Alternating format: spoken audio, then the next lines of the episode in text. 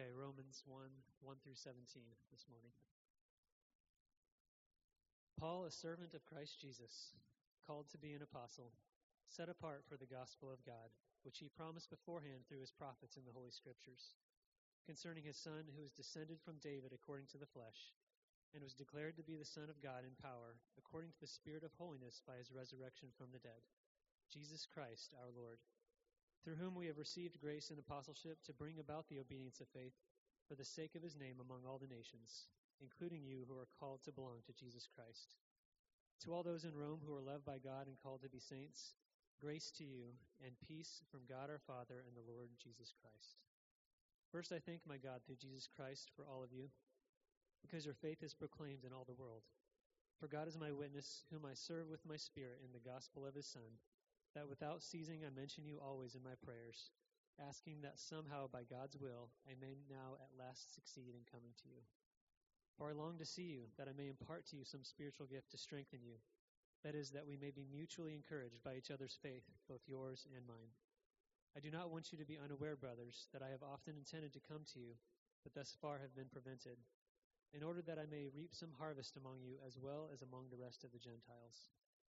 I am under obligation both to Greeks and to barbarians, both to the wise and to the foolish. So I am eager to preach the gospel to you also who are in Rome. For I am not ashamed of the gospel, for it is the power of God for salvation to everyone who believes, to the Jew first and also to the Greek. For in it the righteousness of God is revealed from faith for faith. As it is written, the righteous shall live by faith. This is the very word of God.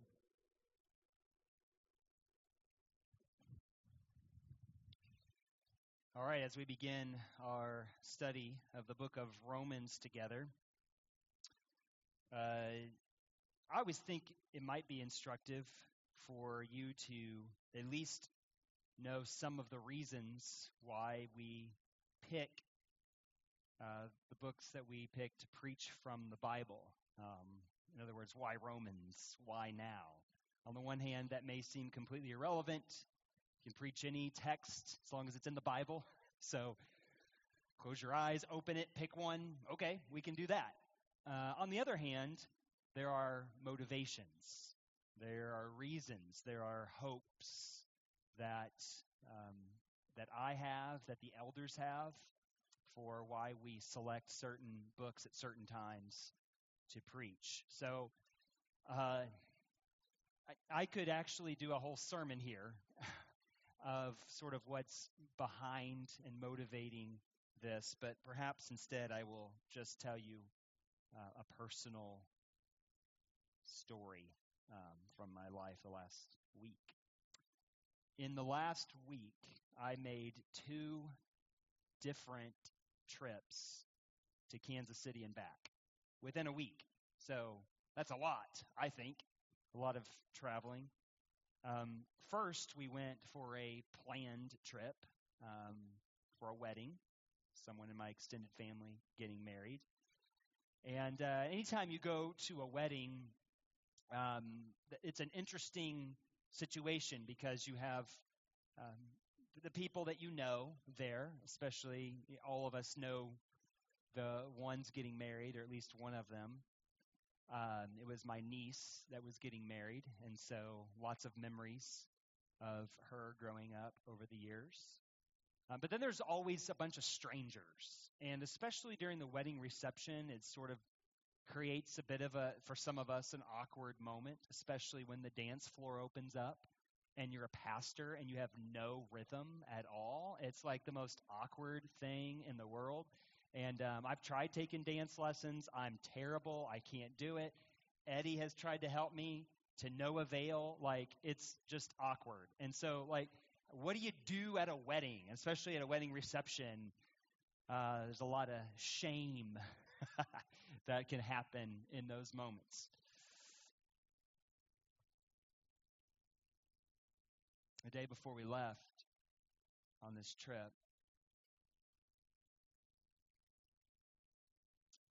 I had two best friends in high school, and uh, one of my friends died the day before we left, same age as me. And so we got news while we were up there that the the funeral would be on Thursday. And so we were coming back on Monday, um, came home for a day, and then I turned around and drove back, uh, almost to the same place that we had been the week before for a funeral.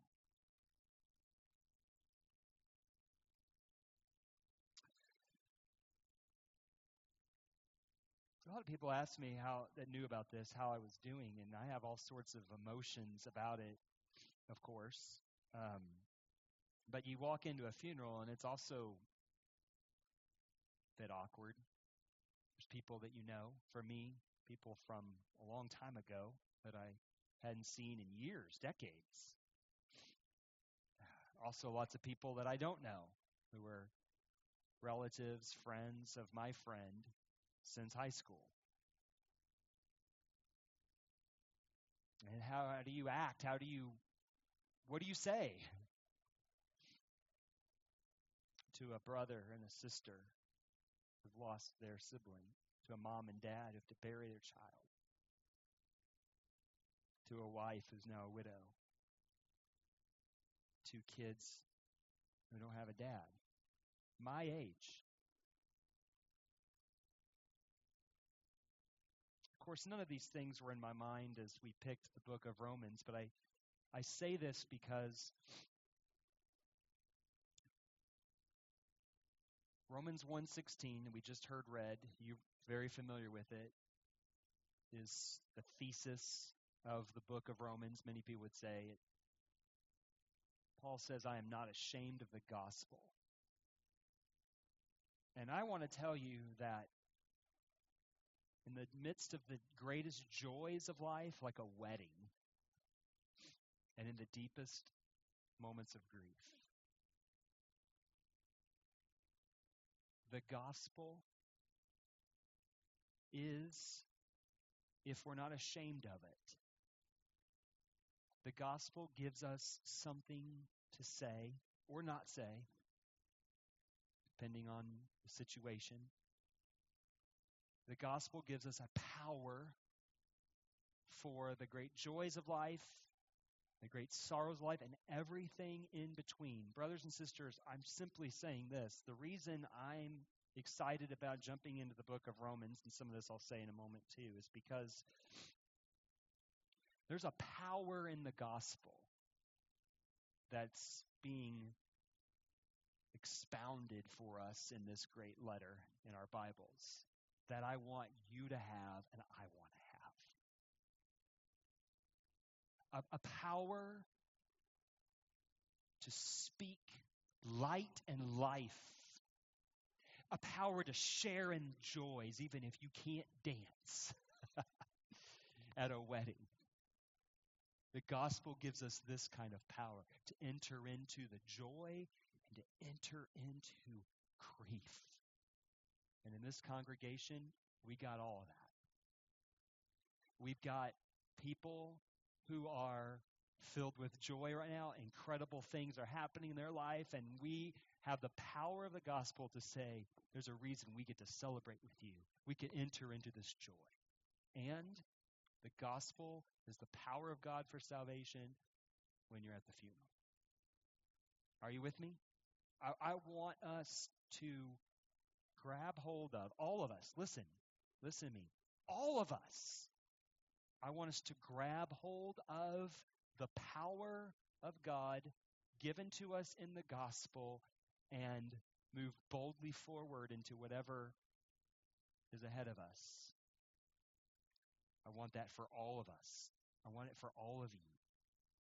So, you're here this morning. I hope you hear this, no matter who you are, no matter how involved you are in the church or how connected you think you are, whatever. If you're part of this congregation some way, you're here today, so you are.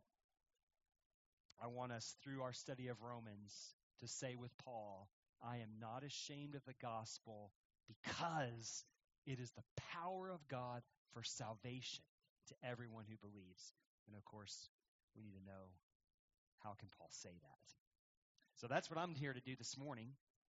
Is I'm here to help us get a starting point um, because we got 40 weeks planned in Romans, so it's going to take a while for us to try to dig into this a little bit deeper. But this morning, I want us to get a running start at it. Why is, is it true for Paul that he can say, I'm not ashamed of the gospel? Does he give us any hints right here in these first 17 verses? I think he does. Not just in verses 16 and 17, but from verses 1 to 17, he speaks to us, he writes to us about first the goal of the gospel, second, the enjoyment of the gospel, and then third, the promise of the gospel. If we know the goal of the gospel and keep it clear, if we can see how the gospel brings us into incredible joy and the sharing of joy, and if we can keep before us what it is the gospel actually promises, then we won't be ashamed of it either. You won't. You, you don't have to have a theological degree. You don't have to know as much of the Bible as somebody else here in this congregation. If you can keep in front of you the goal of the gospel, the enjoyment of the gospel, and its promise, you won't be ashamed of the gospel either. So let's take a look. First, the Apostle Paul writes to the Romans in order to see the goal of the gospel and to see it realized. What is the goal of the gospel? We're told right here in verse 4. Paul says it is to bring about the obedience of faith. And we're going to get to that in just a moment. But that's the goal of the gospel, the obedience of faith. So let's let's let's see how he gets there. First, the author of the letter, of course, is Paul. We know this. He identifies himself in verse 1 he also calls himself by three other identities. He says he is a servant of Christ Jesus, he has been called to be an apostle, and that he has been set apart for the gospel of God. Now, he'll come back to this apostolic designation in verse 5, but it's the mention of the gospel which brings elaboration in verses 2, 3, and 4. So when Paul says that he has been set apart for the gospel, he is saying that the gospel is what his life is entirely devoted to. Now, if you think of Paul as a missionary or a pastor, that would make sense. If you think of him as an apostle holding some ecclesial office, you would understand his point. But I'm guessing that the apostle Paul would want every Christian to see their life's work in this way regardless of vocation or any leadership role that they may hold in the church. He wants all of us to say, I have been set apart. My entire life is devoted to, is all about the gospel of Jesus. So I, want, I just want to say to you here that in the last about year and a half or so in my life, I, I find myself in this place where I've been humbled a bit to recognize that when I speak about the gospel, I have still so much more to learn. Sometimes we can walk around and, and carry about a bit of a, of a pride in our hearts that, well, we, we are a gospel centered church. We get it, we know the gospel. But there is still so much more to learn. The Lord, in His grace, has, especially through sabbatical, through what He has shown me on union with Christ, that we're going to find often throughout the book of Romans, and the kingdom of God in particular, I, I feel like hori- new horizons are opening up to me. And I've been doing this for a little while now, and I'm just excited about new things to learn about the gospel. I want you to feel that way.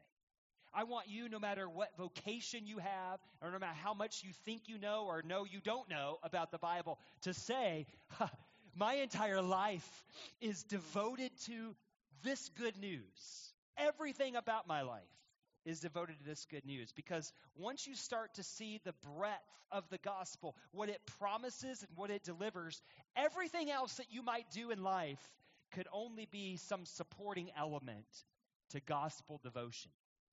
Because the gospel of God, Paul says in verse 2, is that which he promised beforehand through his prophets in the Holy Scriptures. In other words, the gospel is not some new thing, but that which brings the old promise, the Old Testament scriptures, to fulfillment. And yet, the most important thing that we can say about the gospel is found at the beginning of verse 3. The gospel is concerning his son. His name is emphatically stated at the end of verse 4 Jesus Christ our Lord. The gospel centers on Jesus, the Son of God. The gospel is about Jesus, it's all about Jesus. But what about Jesus? The fact of his incarnation is spelled out in verse 3, but the important aspect to be noted there is that this Jesus was a descendant from David. This was the expectation for anyone who could rightly claim to be Israel's Messiah. If he is the fulfillment of all that's promised in the Old Testament, if he is the center of the gospel focus, then this Jesus must be Israel's true Messiah. Indeed, he is descended from David. And yet what matters most about Jesus is that the fact is the fact that according to verse 4, he was declared to be the son of God in power according to the spirit of holiness by his resurrection from the dead. Now Paul is going to refer to the resurrection of Jesus several times throughout this letter. As one commentator observes, squeeze this letter at any point and resurrection spills out. Hold it up to the light and you can see Easter sparkling all the way through. Here we find in verse 4 Paul stressing resurrection as the incontrovertible proof that Jesus is indeed the Son of God. Now, to follow Paul's logic, you should not hear the phrase here in verse 4, Son of God, and think that what Paul is trying to say is that the resurrection proves the deity of Jesus. Most people are probably kind of geared to think that way. When you see the phrase Son of God, you think Jesus is God in the flesh. But that is not what the phrase here refers to. It refers to instead Jesus' identification again as Israel's long awaited Messiah. We must remember that whatever messianic claim Jesus might have made for himself, it all seemed a sham on Good Friday. A dead Messiah is a failed Messiah. But by his resurrection from the dead, this Jesus, who's already been called God's Son, his Son, but then declared to be the Son of God, this Jesus was proven to truly be the Son of God in power. That is, the one who has now taken on an even more powerful position in relation to the world. So many people today struggle over Christianity because of its claims of exclusivity, right? You've heard this. But here's the thing the claim that we're making about Jesus is not that he is a way to heaven but that he is the one true sovereign Lord of all creation, all universe, and is the hope of the entire world. And it's either true or it's not true. It's either true or it's not true. And the entire truthfulness of the gospel depends depends entirely on this reality, the resurrection from the dead. Because, as Paul writes elsewhere, if Jesus has not been raised from the dead, here's what he says Your faith is in vain you are still in your sins. Notice he didn't say, if Jesus didn't die on the cross, you are still in your sins. He said, if Jesus hasn't been raised, you are still in your sins. Why is that? We're going to find out throughout the book of Romans, but suffice it here to say this because of what the gospel's promise is. We'll come back to it in a moment. The gospel's promise is the reason this is true. So if Jesus was not raised from the dead, never to die again, this is what we believe that is, raised immortal, not just resuscitated. He didn't just come back to life and then eventually died again, like so many others in the Bible. That would be amazing enough, but no, we're claiming something different. This Jesus entered into death, came through on the other side. In other words, he defeated it. He was raised in a body that couldn't die anymore. My daughter and I were debating yesterday if Jesus uh, had, had been raised and then somebody shot him with a gun, what would have happened? You can think about it. But I'll tell you this he wouldn't have died. He was now in a body that had defeated death. Are you with me? That's what we believe. This is what we believe. And if it's not true, then Jesus and the gospel is not good news. It offers you no hope. We just sang a song. I wrote it down. Um, it, in the song, we said, How unwavering our hope, right? Christ in power resurrected as we will be when he comes. Now, that is what we believe, brothers and sisters. That's the promise we're holding on to, but I'm getting ahead of myself. I'm, that's the promise. That's the last point. Stick with it then. Okay. But, but what if, I'm just asking you, what if, skeptic, he really did raise from the dead? As he said he would, as his disciples said he did, and as no one was ever able to debunk. Bring the body of Jesus, and Christianity is over. The, the, the Roman government could have ended this chaos by just presenting a body. So, what if it's true? If it's true, if it's true, then uh, let's just be honest. Something strange has happened. Something otherworldly has just taken place. Jesus now, if it's true, Jesus has opened up to us a brand new world. Something that we could only call a new creation. There now exists, think of it, think of it. There now exists a, an, an immortal human being. Not somebody who dies and lives forever in a disembodied state, but somebody who is in a body and cannot die. And if Jesus has been raised out of the realm of the dead ones, which is how verse 4 literally reads, he was raised in power from the dead ones, then what that means, what we just sang about, is he possesses a power that demands our attention because in his resurrected life, we have hope that we too will be raised from the dead. So when Paul says that it is through Jesus that he has received grace and apostleship, I know your Bible says we, but this is what's known as a writer's plural. He's actually just talking about himself. You do that sometimes we think, you mean you, it's weird when we do that, but we still do that. That's what Paul's doing. He means he has received grace and apostleship to bring about the obedience of faith. Here's what he's saying He's saying that the way that he carries out his life's devotion to the gospel is by seeking to bring people into this obedience of faith. Now, to obey the gospel is simply to believe it. And since the gospel is about Jesus, then the obedience of faith is believe the gospel about Jesus.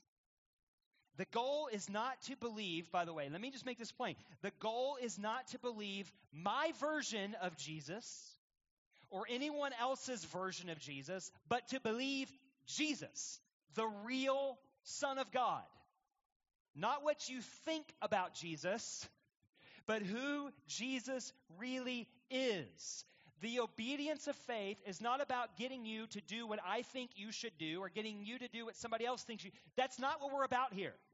We're about the gospel concerning Jesus. And the whole devotion of our lives is that we might help one another believe this Jesus as he really is. The response that the gospel of God the response the gospel of God about his son requires is simply to believe in Jesus, not as a single act, but as a continuing and deepening lifelong commitment. Because if the gospel is true, then the power that is encapsulated in the confession, Jesus is Lord, has profound implications for every reality and experience of life, from the wedding reception to the graveside. Are you with me?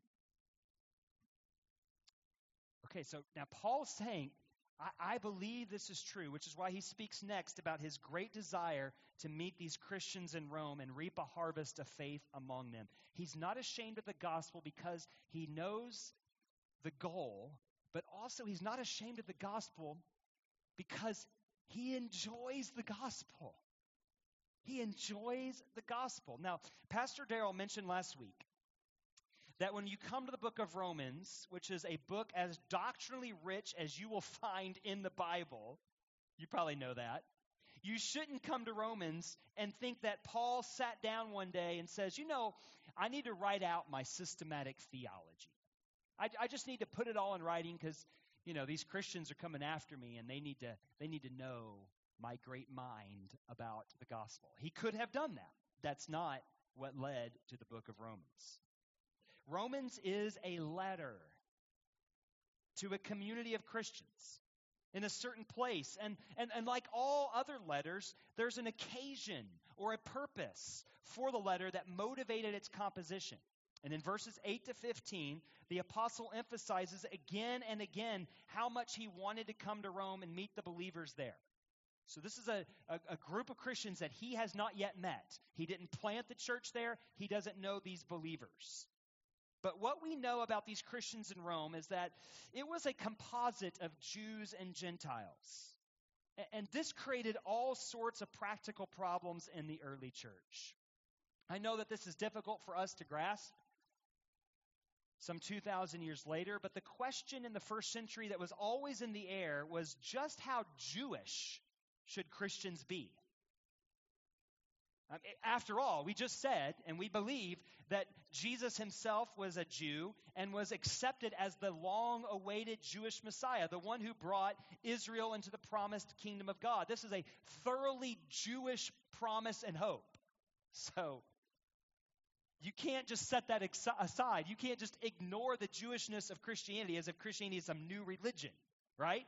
It's the fulfillment of Old Testament promise. So remember what we saw in verse 2 the gospel is that which God promised beforehand through his prophets in the holy, that is, Old Testament scriptures. So if Christianity does not do away with Judaism, but is meant rather to be the fulfillment of it, of it, then the question that's always running behind the scenes in the New Testament, and sometimes rather front and center, is this question of who are the true people of God and how are they to be identified? Question brought a lot of tension, as you can imagine, between Jewish and Gentile Christians. Paul believed that the gospel came with answers not only to the question of how one might be reconciled to God, but listen, but also how might people be reconciled to one another. Now that's pretty practical. Not only for the believers in Rome, but for you and me. So in verse 11, Paul states clearly one of his primary motivations for wanting to come to Rome. He says, I long to see you. Look what he says, that I may impart to you some spiritual gift to strengthen you. Now, let me help us for a moment. He does not mean that he possesses some supernatural power to perform signs and wonders, and he wants to come, lay hands on them so that they can start doing that as well. That's not what Paul means when he writes these words. How do I know? The next verse. In the next verse, Paul seeks to correct that misunderstanding and bring clarity to what he has in mind when he says, I want to come and impart to you some spiritual gift. Like, if I said that to you, you might look at me like, what's about to happen, right? I'm about to impart to you a spiritual gift. You're, you're, you're kind of, you're interested. But, he, but here's what Paul actually means by it. Here's what he means by it. His hope, look at verse 12, was that there would be a mutual encouragement between him and the believers in Rome. He wanted to share something with them, but he also expected to receive something from them. This is because they shared a common faith. Paul understood that since they shared the common faith, from this one faith would come, listen, various perspectives that, if shared with one another, would be the sharing of a gift from the Holy Spirit Himself. We're talking about the enjoyment of the gospel. The result of that sharing would be mutual edification. This gift that Paul has in mind, a spiritual gift, would not be a one way street. The apostle to you ordinary believers. No, no. This, because it is a spiritual gift, runs both ways. Now, this is amazing. Crosstown. What if we believed our Bibles? Wouldn't that be awesome? What if we believed that the same thing happens or should happen among us? What if we believed, listen, I'm, I'm, I'm begging you, each one of you, each one of you right now, what if we believed that because we possess a common faith, then we also possess various gifts that we can share with one another? and that ought to be shared with one another because the result of sharing this kind of gift would be the strengthening of faith in the gospel of Jesus.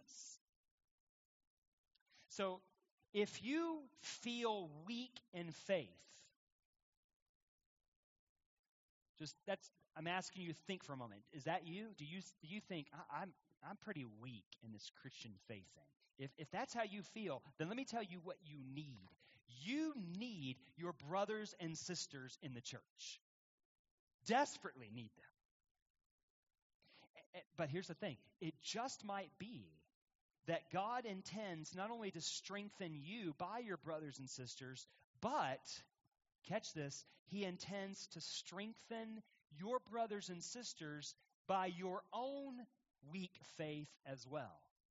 If the apostle can say, I want to come and share with you a, a, a spiritual gift, and then ha- hurry on to say to people he hadn't even yet met, wait, I don't just mean I'm going to share with you a spiritual gift, but I can't wait to get a spiritual gift back from your perspective in the faith, then this creates an amazing possibility for what can happen in any local church. Why did Paul want to come to Rome? Verse 13, he says it this way In order that I may reap some harvest among you as well as among the rest of the Gentiles. And then in verse 14, he speaks of being under obligation to everyone that is, to Greek speaking people and to non Greek speaking people, to the upper and lower classes, to the wise and to the foolish.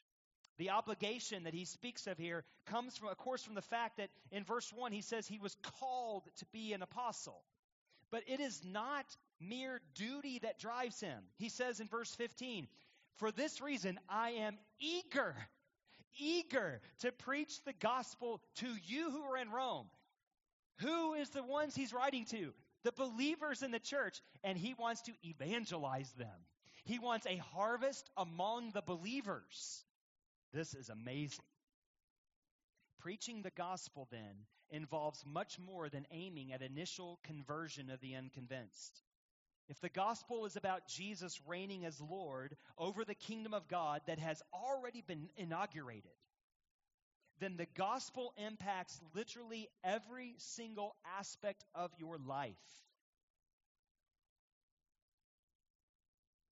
So, do you see how the gospel impacts every area of your life? And I mean every area of your life. Do you see it? Uh, no, you can't. Let me answer the question. You actually can't which is the reason you need the encouragement, the strengthening, the sharing of your fellow Christians' faith. So when we fellowship together, what we ought to be aiming for is proclaiming the gospel to one another. That's what we should be aiming for. I mean, what else do you want to get from our time together? I can tell you what you can expect conflict, frustration, disappointment, your feelings hurt. So that's fun. You can laugh. That's, I'm just trying to lighten the mood. No, actually, here's what you can expect. If we are not ashamed of the gospel, if we keep its goal in mind, that is, I just want to believe Jesus. That's all I want.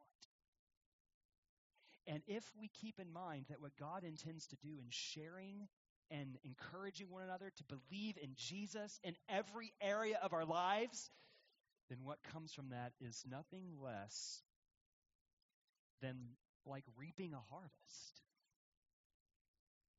like a bumper crop of goodness and strength that comes from the encouragement that's found in the gospel. I had an opportunity on my first trip to speak to one of my um, family members who is a widow and uh, is struggling. Lost her husband three years ago. And she told me, she said, I've, I've prayed, I asked the Lord if He would give me a sign that I would see my husband one day. She's a Christian. And then she told me she had a dream. And when she woke up from this dream, she felt worse, not better. And I could see that she was really troubled by this. What do you say? What would you say? The gospel gives us the opportunity to encourage one another in such a way that it seemed, at least to me, that she was incredibly encouraged by gospel truth that I was able to share with her. And you know what? I walked out of there. This was a family member that I have not actually, that I don't even know that well, extended family member. And I left saying, this was amazing. Uh, we stayed with her uh, for two nights. Uh, it was sort of awkward. Again, like I don't even know this extended family member that well, so I'm going to stay with them. And uh, Mindy said, we just need to do it. And my wife was right again. So encouraged, like this was incredible that I had this conversation. Strengthening of faith. You need it, brothers and sisters, and so do I. Now, let me hurry. Let me hurry. The gospel promise. The preaching of the gospel is what Paul has in mind when he pens the theme of Romans in verses 16 to 17. The gospel has as its goal, we saw first, the obedience of faith, and it's meant to be enjoyed, a harvest of faith. And all of this comes about because the gospel carries with it the promise, a great promise the righteousness of God by faith. That's what the gospel promises the righteousness of God by faith. So we've got some theological terms already at work here. If you're going to do this, if we're going to understand the book of Romans, you're going to have to, we're going to have to get our, our definitions. We're going to have to be familiar with these words. We're not going to change them. We're not going to use different terminology. Learn them. And study them. So we've got the gospel, we've got righteousness, and we got faith. So three to start out with. Paul says, verse 16, he is not ashamed of the gospel. And verse 16 comes right after verse 15. That's profound, but that's important, right? Because look what he says. What he's not ashamed of is not the gospel as some sort of idea. What he's not ashamed of is proclaiming it. He's not afraid to, he's not ashamed to speak it to the believers. He's eager to do so, even if he's under obligation, even if he knows he's been called to do it. And this is his life's work. It doesn't matter. He loves this. After all, Paul says, the gospel is the power of God for salvation to everyone who believes. Now, we can say, and you undoubtedly would say, that God is powerful. But if you want to see his power, then you should get busy proclaiming the gospel. Start with your brothers and sisters. I don't know what to say. Well, we already, the gospel is about Jesus. So start talking about Jesus. Start asking what would happen if in his resurrected body they shot him. Just start doing, start somewhere. It's all about Jesus. If you want to see that God is powerful, get busy with gospel proclamation because here's what Paul says if you preach it and anyone, anyone believes it, you will witness the power of God to save.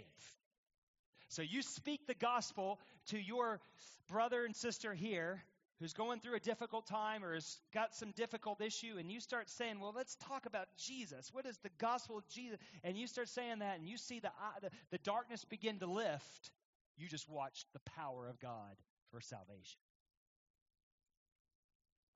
This happens all the time. I, I see this happening. I hear about this happening, and every time it is strengthening, it is encouraging.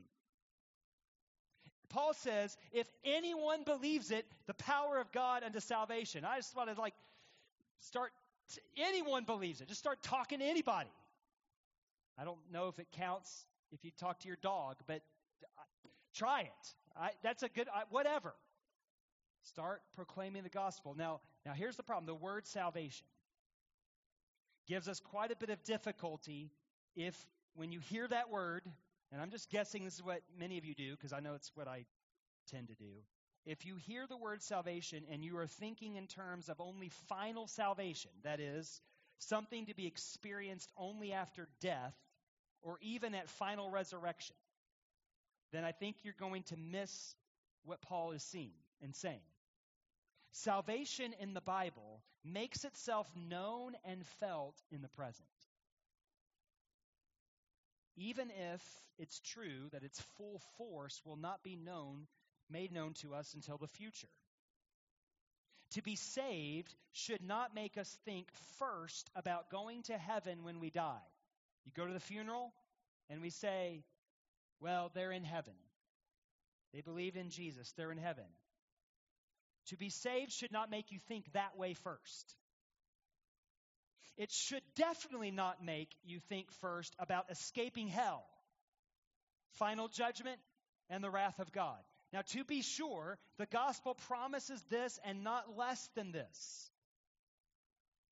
So, yes, the gospel is good news when a grieving spouse is wondering, what is the state of my dead husband or wife? Yes, we have something to say. Yes, salvation includes that. But it includes so much more than that. Perhaps way too many of us are ashamed of the gospel and of preaching the gospel because we do not know how much more the gospel promises to those who believe it. It's got a much it's got so much more than this. So when we talk about God's power to save, I'm not ashamed of proclaiming the gospel because it's the power of God for salvation. When we talk about God's power to save, here's what we're talking about. This is what we believe. We are talking about what God has done to restore fallen humanity and the entire fallen cosmos back to its original glory, no more than that, into a better glory. It's something which is future, yes, but this salvation reflects its splendor back into the present of those who are to share it. So if you are saved, if you are saved, then you should see glimpses of future glory in everyday life. Glimpses which do not disappoint, but encourage further gospel proclamation, belief, and application. Salvation is not a mere transaction occurring between you and God, it is the participation in what God has already brought about in the gospel of Jesus. You're still not with me. To be saved is not a ticket to possess that gets you a ride from earth into heaven. It is a reality you live in now, even as you await for heaven to arrive in its fullness on earth. If you say, I am saved, and I ask, How do you know? then you ought not to say, Because I'm going to heaven when I die. The correct answer would be something more akin to because, because my entire life is transformed by who Jesus is and what he has done. The gospel you believe, the gospel that saves you, is the power of God. So if you've encountered this power, you can't help but be transformed all areas of your life take on new meaning. In what way? How should we be different? The answer is the righteousness of God. The gospel is the power of God for salvation to everyone who believes. Verse 17 says, Because in it, that is, in the gospel, the righteousness of God is revealed from faith for faith. You got it? End of sermon. Not quite. What is the righteousness of God? The fra- here is a phrase that you're going to find five times in the book of Romans and only two other times in the rest of the New Testament. And it, it's not so easy to comprehend. This is what I meant earlier when I say there's new horizons opening up for me. It's not like it's not like get rid of everything you believe before, but but but add to it, supplement it, let new things come into place that help you see more clearly all that the gospel is promising to us. The word righteousness itself is sometimes translated in English as justice. But these two English words are not usually thought of the same thing. We don't usually think righteousness, justice as the same thing. We, we tend to think of justice as fairness, impartiality, or recompense, while righteous we usually use to describe good moral conduct. So when we encounter a phrase like the righteousness of God, are we to think of how God relates to us, that is, justly? Or are, are we to think how we relate to God, that is, righteously? Does the gospel bring us into a saving encounter with God because in the gospel we see how God acts in justice toward us?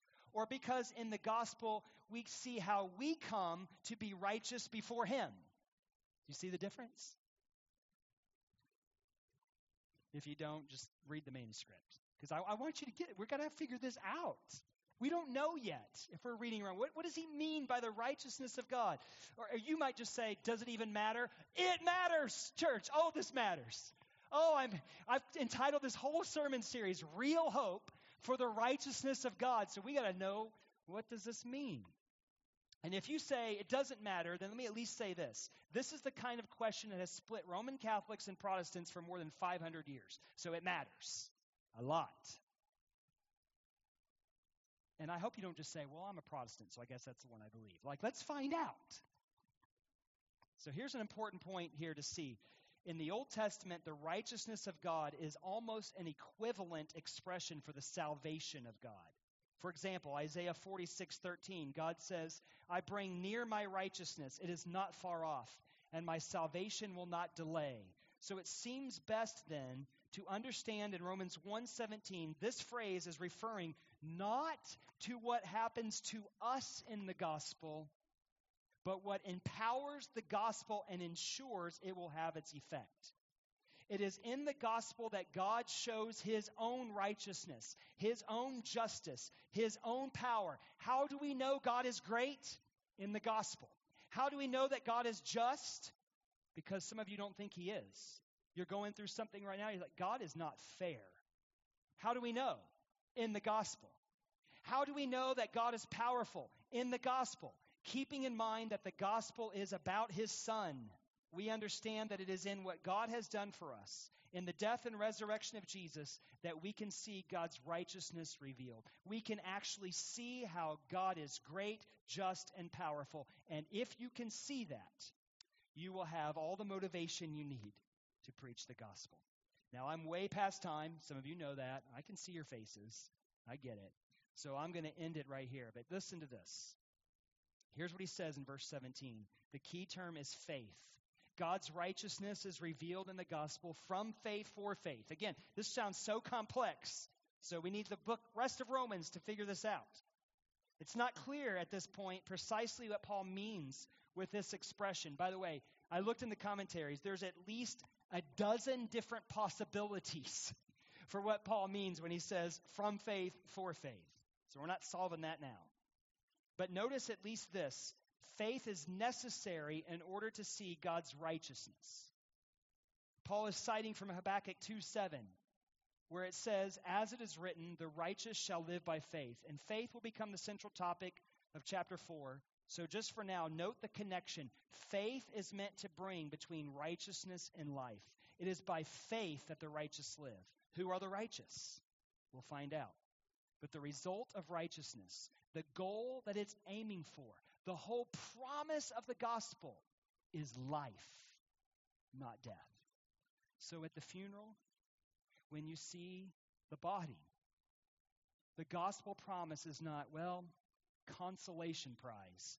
You're in heaven, disembodied. And so many Christians say that. It's not the promise. The promise is that death will be defeated. This body will be raised. Death will reign no more.